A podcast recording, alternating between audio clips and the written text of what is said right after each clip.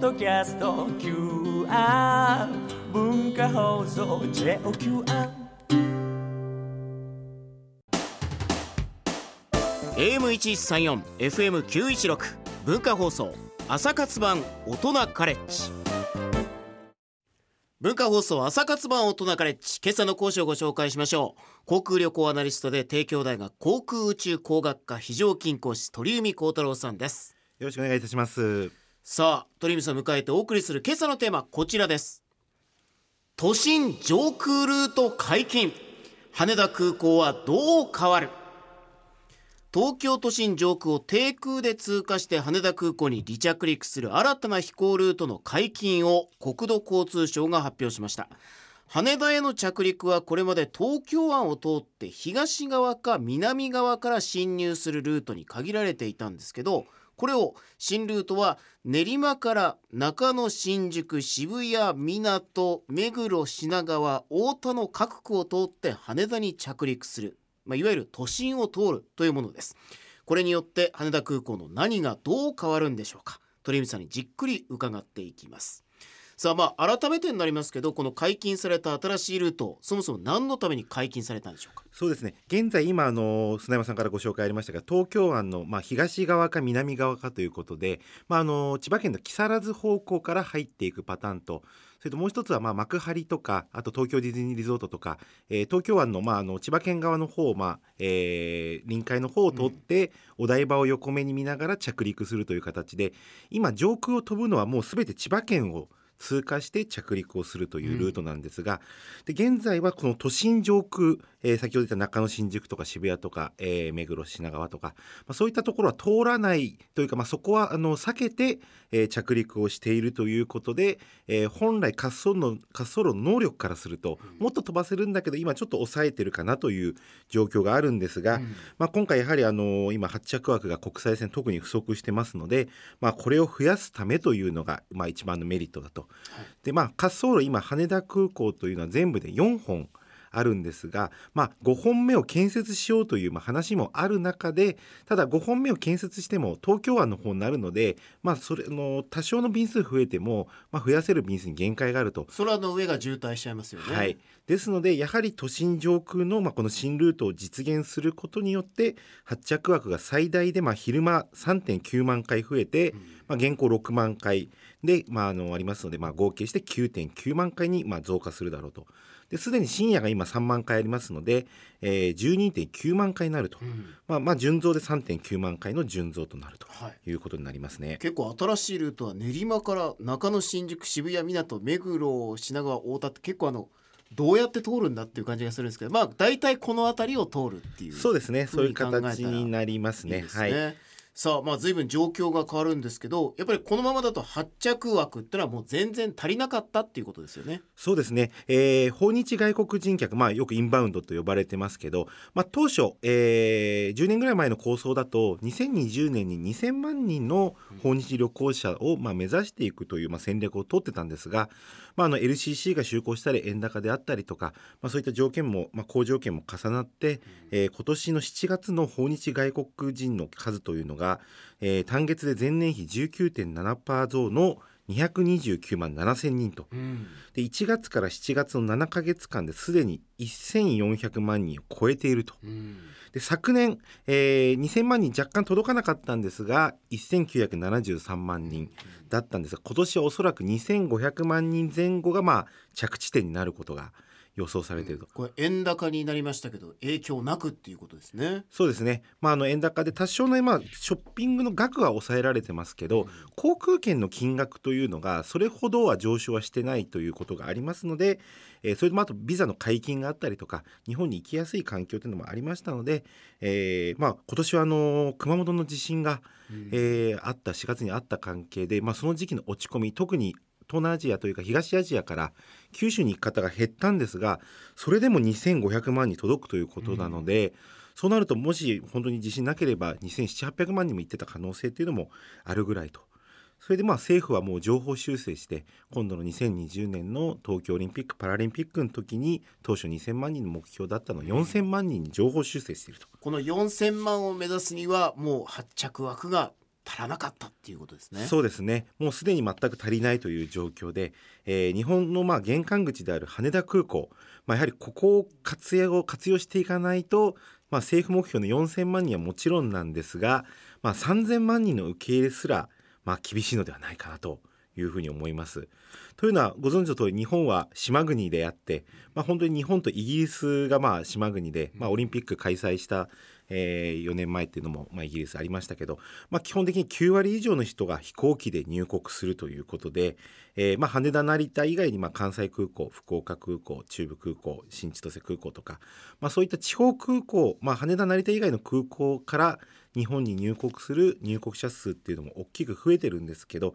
やはり、えー、日本の首都である羽田成田を中心に、えー、受け入れ体制を取るべきだと、えー、私は思ってます。というのはあのこれはもう昨年の大人カレッジでもお話しさせていただきましたけど、フランスの観光客って今世界一なんですけど、うん、やっぱりパリのシャルル・ドゴール、パリに入ってそこから地方に行ってまた帰りにパリに寄ってそこで買い物して帰るという、日本も最後、まあ、あの東アジア近いところは直接地方行けばいいと思いますけど、特にこれから欧米それからオセアニア方面から増えるときにやはり東京を経由して地方という流れを作るべきだというふうに僕は思ってますので、えーまあ、そういった意味でも、えー、この羽田成田の受け入れ体制をしっかり取るべきだと、うんでまあ、これが結果的にはこのにせんにじゅうねんのオリンピック・パラリンピックにつながっていきますので、まあ、その意義というのは大きいのではないかというふうに思います、はいまあ、よんせんまん人を目指してという訪日外国人が増えることによる経済効果っていうのは後ほど聞こうと思いますが、まあ、まず気になるのは飛行ルートの下になる方々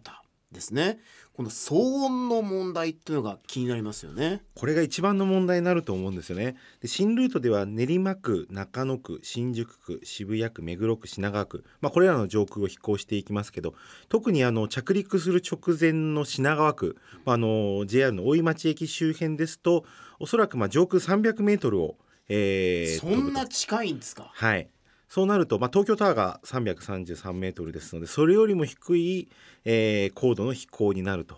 うん、そうするとまあ騒音でいうとはちじゅうデシベルぐらい、まあ、地下鉄の車内のまあ音ぐらいの、えー、大きさということがまあなるのではないかと、うん、でただあの飛行機の性能がもうにじゅうねんぐらい前に比べると格段に良くなってまして、で騒音がすごい今少ない飛行機、まあ、ボーイングななはちななとかも、えー、そうですし、まあ、大きなエアバスの エーさんびゃくはちじゅう ですら昔のジャンボとかに比べるとかなり音は小さくなっていると、うん、ですのでまあ国としても、えー、各航空会社にまあ騒音のできるだけ少ない飛行機を羽田線に入れてくださいよと、うん、そういったことをまあ促すことにまあ、えー、しているということもありますけど、うん、ただまあ実際今伊丹空港とか福岡空港とかまあ上空飛んでますし、まあ、成田ももちろんの上空飛んでますので、えーまあ、そういった部分の、えー、ところもあるので、えー、まあ、まあ不可能ではないかなと。ただ今まで飛んでないものがやっぱり飛んでくるので、うん、その辺っていうのはちょっと抵抗がある方というのも多いということで今、まあ、あのいろいろな議論をしているというところですね、うんまあ、これがまあ実際飛んだ時にどうなるかっ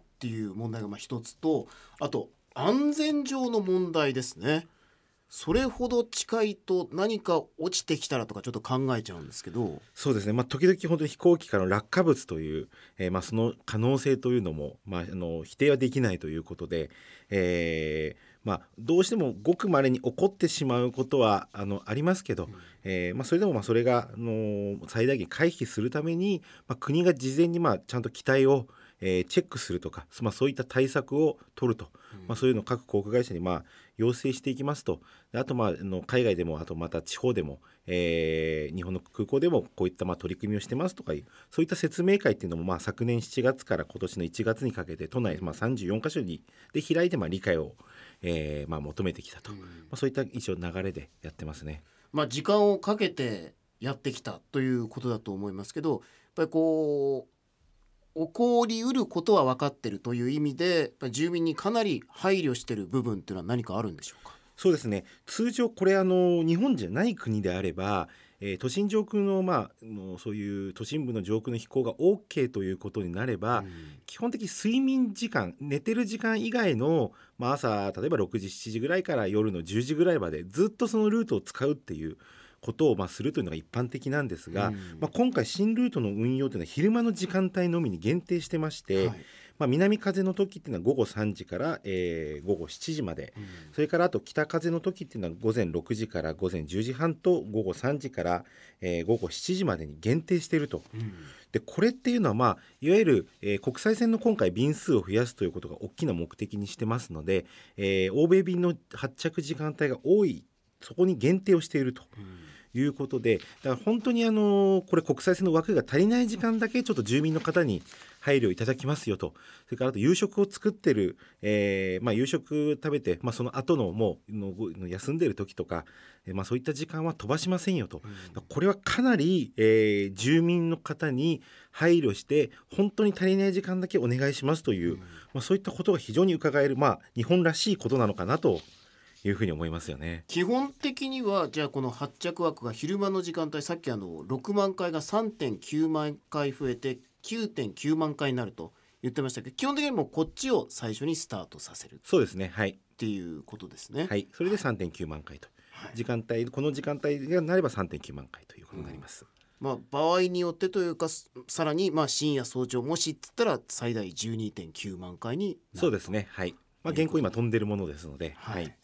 まあ、こういう、ま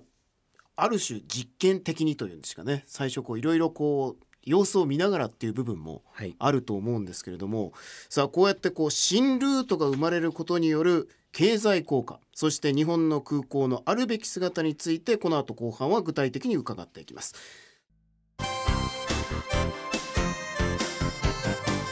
エーエムせんひゃくさんじゅうよん エフエムきゅうひゃくじゅうろく 文化放送朝活版大人カレッジ。文化放送朝活版大人カレッジ、今朝は航空旅行アナリストで帝京大学航空宇宙工学科非常勤講師鳥海高太朗さんに、都心上空ルート解禁、羽田空港はどう変わるというテーマでお話を伺っています。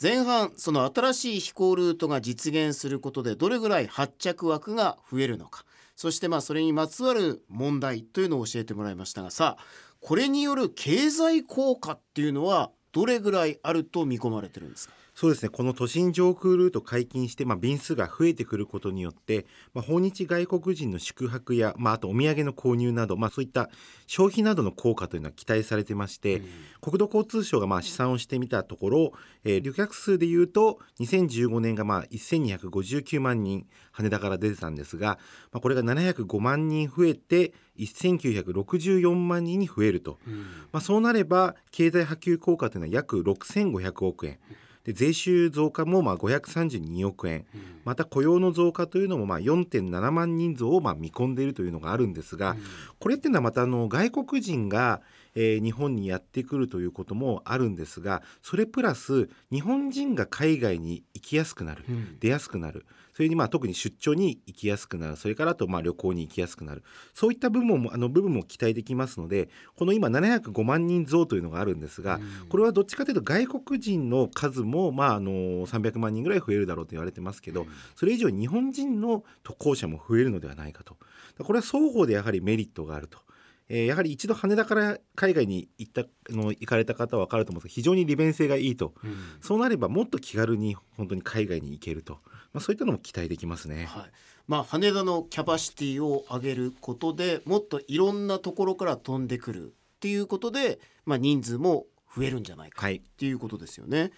で羽田空港にまあ国際線が飛ぶようになった時、にせんじゅうねんですよね、はい、えー、昼間はアジアの近距離路線だけだったと思うんですが、これが変わってきてるんですか。そうですね、まあ、にせんにじゅうねんにまあ羽田の再国際化という、えー、ことで、まずまあ韓国、中国、台湾、香港、まあ、こういった東アジアの、えー、日中便と、それからあとタイ、シンガポール、マレーシア、えーまあ、そういったところの、えー、あとヨーロッパですね、うん、あとヨーロッパ、アメリカの深夜便、深夜早朝便というのがにせんじゅうねんにまず解禁になったといったところがあって、これは第一段階の再拡張、はい、でこれはまああの羽田空港にデイ滑走路というよんほんめの滑走路ができたことによって発着が増えたのでできたと、うん、それで今度その後、えー、にせんじゅうよねんのしがつ、今からにねんはん前になりますけど、ここで今度東南アジア、えー タイ、マレ、えー、タイ、シンガポール、ベトナム、フィリピン、インドネシア、うんえー、それからカナダ、それとヨーロッパ、まあえー、イギリス、フランス、ドイツさんかこくになりますけど、これらの日中時間帯の発着枠の拡大がありまして、これによって今あの羽田からヨーロッパに行く便ができたり、東南アジア行く便できたり、うんまあ、そういった形であの枠が増えてきたと、うんまあ、これによってかなり、えー、出張が行きやすくなったという声が非常に出ているということがまああると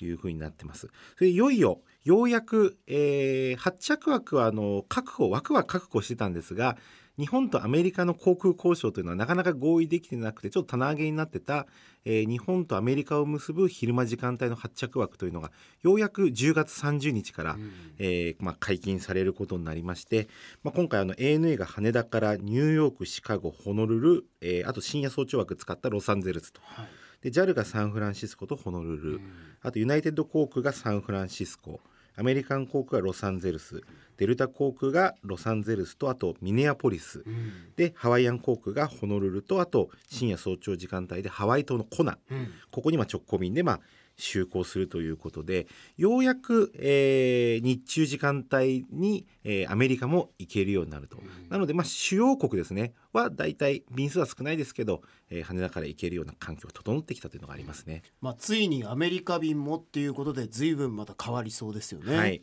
そうですね、まあ、やはり長距離路線のやはり拡大という意味でも日本の玄関口となる、まあ、羽田成田の強化が必要になってくるという状況ですね、うんまあ、改めてになりますけど、この羽田空港のヨーロッパ便というのはどうなってるんですか。これがですね、今あの合意しているのがイギリス、フランス、ドイツのさんかこくのみになっていると、うんまあ、就航都市でいうとロンドン、パリで、ドイツはフランクフルトとミュンヘンのにとし、まあ、このさんかこくよんろせんにまあ限定されていると。でこれから訪日外国人さんぜんまんにんを目指す上で、今本当に急速に伸びているというのは東アジアが中心、東アジア、東南アジアが中心で、うんまあ、ヨーロッパ、それから北米からの訪日客というのも増えてるんですが、うん、もっとやっぱりえー、増やすということになると、こういったちょっと長距離路線を使って飛んでくる、まあ、そういったやはりお客様、えーまあ、お迎えする上でもこの欧米路線の便数っていうのは今、うんまあ、絶対的に不足しているという状況になっていると、えー、ことがありますね、はい、それからまあ本当にあのー、ヨーロッパ線だと今イタリアとかオランダとか北欧とか、まあ、そういった路線飛んでないですので、うんまあ、そういった路線に新たに飛ばすべきだと思いますし、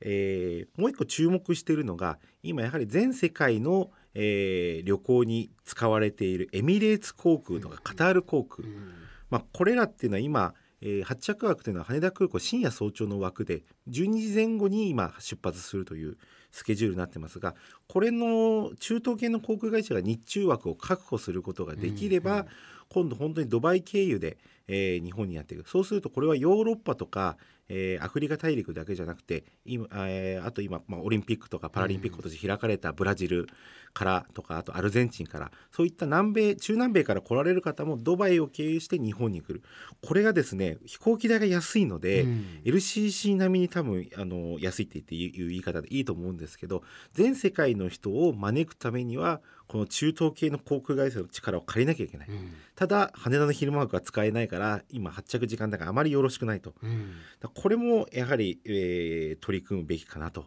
いうふうに思いますし、うんはい、で先ほど話したあのアメリカにおいてもまだ便数がいちにち各社数便ずつしかないので、うん、やっぱりいっ社じゅうびんずつぐらいは飛ばして、まあ、ごじゅうびんぐらいの体制まで整えて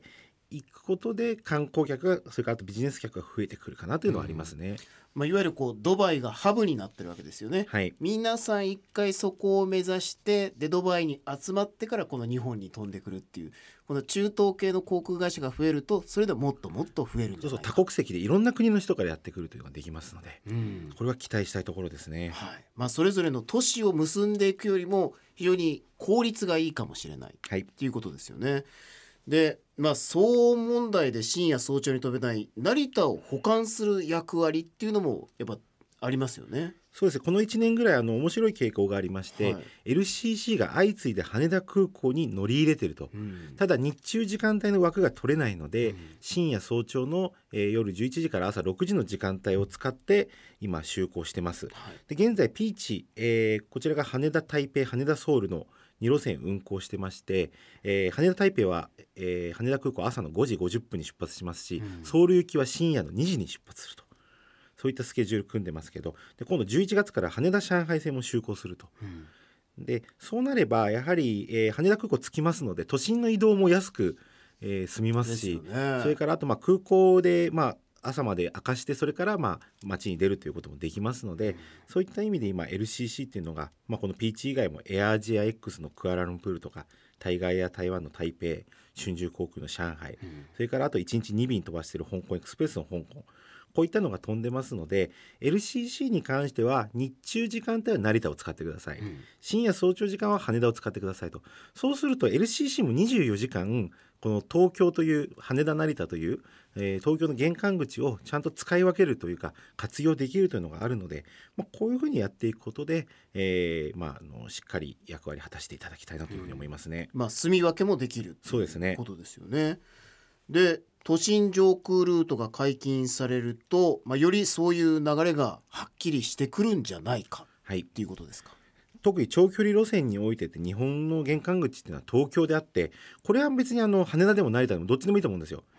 うん、あの特に外国から日本に来られる観光客は成田であってもいちじかんで電車バスで、えー、都心まで出れますので、それほど遠いという印象は日本人よりは持っていないと、うんまあ、あの近い方がいいというのは日本人プラスえー、外国人ビジネスパーソンの方たち、まあ、こういった人は羽田を望んでますけど、成田でもしっかり、えー、距離的にはそんなほど問題がないので、このに空港を使ったまあ路線展開を進めていって、で加えてリピーターが多い、それで距離の短い韓国、中国、台湾、こういった便は東京だけじゃなくて、まあ、九州であったり四国であったり、えー、東北であったり北海道だったり、まあ、こういった地方空港にどんどん乗り入れていくべきだというような形で、うんえー、もう近いところはもうとにかく年に何回も来てもらうリピーター需要を取ると。で欧米とか少し離れているところから、あとまあ中東も含めてですね、こういった時はもう本当に に,さん 年とかにいっかいぐらい来てもらえるような、まあ、そういった戦略を取るべきだというふうに思いますね、うんはい、ですのでもう早くこの早期に羽田上空というのが解禁するのというのは願うばかりですね、うんまあ、発着枠がまず増えるとそういう可能性も出てくるよっていうことですよね、はい。さあ文化放送朝活版大人カレッジ、航空旅行アナリストで帝京大学航空宇宙工学科非常勤講師鳥海高太朗さんに、都心上空ルート解禁、羽田空港はどう変わるというテーマで講義をしてもらいました。今日の講義の一部ポッドキャストで配信します。大人カレッジのホームページに聞く図書館というページがありますので、こちらのバナーをクリックしてアクセスしてください。さあ、えー、来週もこの時間鳥海さんに講義してもらうんですが、来週のテーマは二大航空会社と エルシーシー の狭間で奮闘する中堅航空会社の明日はどっちだということで、まあ、スカイマークだったりスターフライヤーだったり、まあ、この中堅と呼ばれるこの航空会社たちが生き残るための戦略を伺っていきます。さあそして一つ、まあ、鳥海さんからお知らせがといいますか、はい、なんか映画に関わったんですか。はい、今度くがつのにじゅうよっかに公開になりますハドソン川の奇跡と、これはあの ユーエス Airways と今アメリカン航空と合併してしまって名前は消滅してしまってるんですが、えー、ニューヨークのラガディア空港を飛んでハドソン川に不時着をしての全員のまあ命が助かったと、うん、この貴重の、えーまあ、行った行為に関する、えーまあ、このエピソードというかストーリー、はいはい、これをですね映画に描いたハドソン川の奇跡という映画の方で、今あのこちらの方でちょっとまあトークショーに出たりとか、うんえー、あとまあちょっと字幕をチェックさせていただいたりとか、はい、そういった形で携わらせていただいてます。字幕チェックとかやってるんですね。はい、まあ、用語的にこれが一般の人に見てどうなのかという、はいはい、通じるのかという、そういうまあ軽いものではなりますけど、あの見させていただきました。仕事広げますね。はいそう、えー、ぜひとも皆さんご覧になってください。ハドソン川の奇跡です、えー、今朝の講師は航空旅行アナリストで帝京大学航空宇宙工学科非常勤講師鳥海高太朗さんでした。ありがとうございました。ありがとうございました。